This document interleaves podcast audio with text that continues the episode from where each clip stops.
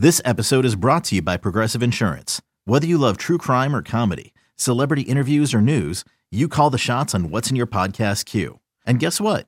Now you can call them on your auto insurance too with the Name Your Price tool from Progressive.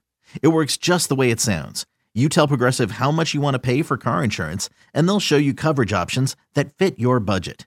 Get your quote today at progressive.com to join the over 28 million drivers who trust Progressive. Progressive Casualty Insurance Company and Affiliates.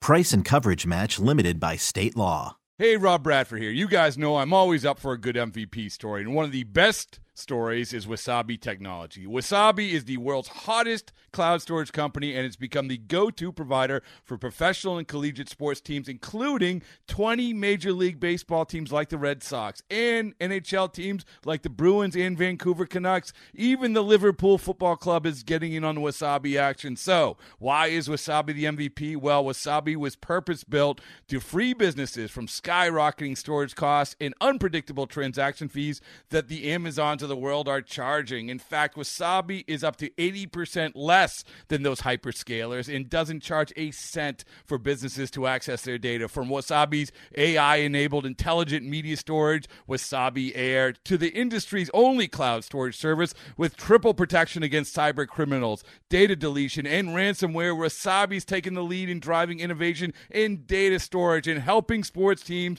to unleash the power of their data. Wasabi, another Boston based championship team. I, I, I have another question for you guys, too. I know we've been talking a lot about batting.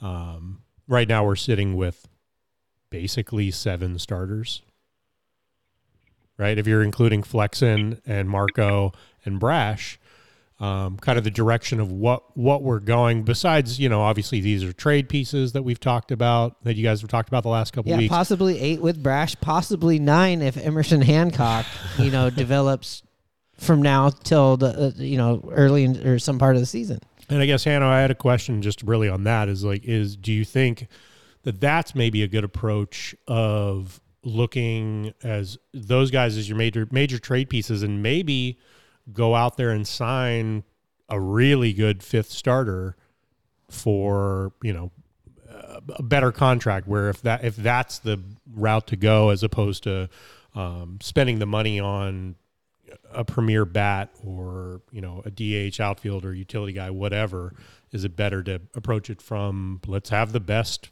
five starters in the league and you know hope that our defense and and the way we play is able to get us back to the playoffs and, and advance further further than we have.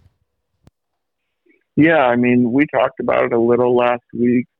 There really isn't that big name starter out available in free agency right now. The closest guy is um, Eovaldi, who was with the Red Sox last Right. year. He's a free agent that hasn't signed. So, but I hear your point. We've we've kind of thought about that um, as far as all those guys. You know, it's and bringing it back to Toro. I was kind of glad to see that Toro was part of that deal instead of like a Flexen, because then it would get now it gives you the opportunity to still have Flexen out there as a trade piece or Marco. So Yeah, that's and, kind of my thought.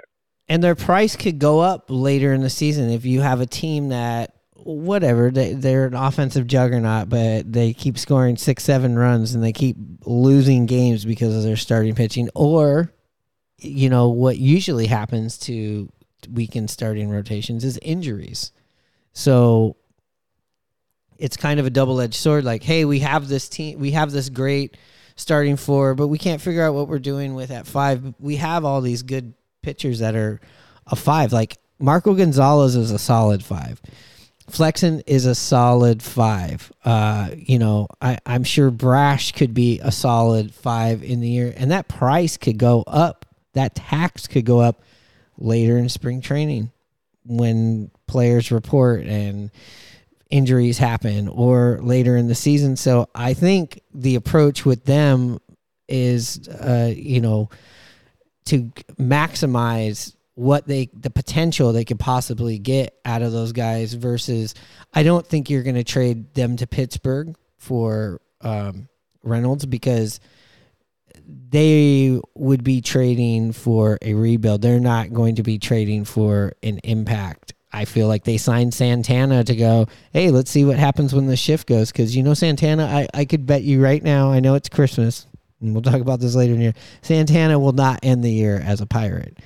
So I, I do feel like there is a plan to move one or all of these guys. I just think that approach I do really agree with with the organization of going like let's not just put that in a deal for a, a Wong, not to knock Wong, but like something that's big with maybe a return of replenishing your farm system in case you have to trade your farm system to get a guy like Bryan Reynolds, if that makes any sense to you guys, if I make any sense. No, I totally, totally follow along with that. Yeah, I mean, the Mariners are very fortunate to have no injuries last year. Um, so you got to worry about that. The Marco and the Flexen thing, they both have really favorable team friendly contracts right now.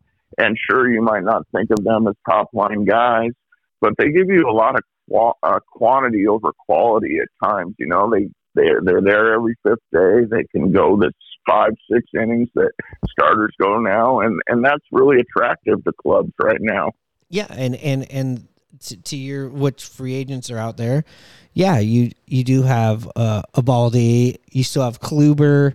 Um, there's Wade Miley, uh, Rich Hill, 44 year old Rich Hill, uh, Zack Greinke, uh, Michael Wacha.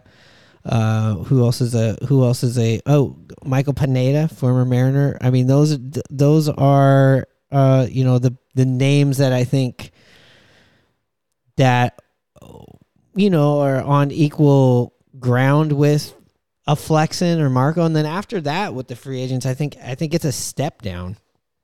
Uh, a Kluber might be an upgrade over those two. You know, he's older in his career. Even same with the Greinke. Um, and they have a little bit of injury history. But they're, but if they're you were crafty to tra- they, trade they one win, of those, right? They're the, I- exactly, I, and- agree with you. They're crafty guys that have been there that know how to win. exactly. And if you can trade one of your pitchers that you have on the club now for a bat or with a bat to get somebody productive, and then pick up one of those guys, yeah, that seems attractive to me. It's all about just improving the the group. And I think that's kind of what, you know, you guys were talking about was, you know, on a lot of teams that maybe are a little bit bat heavy, right? Is that Marco or Flexen or even Brash might actually look like a really good number three on their teams as opposed to where those guys are slotting as a five on our team just because we're so loaded. So that's where that value goes. It just depends on the team of how they value those guys and in terms of what their contracts look like compared to what the free agents are actually looking for. The World Series, where a pitch is not just a pitch, it's a World Series pitch. Where a hit is not just a hit, it's a World Series hit. A win is not just a win, it's a World Series win.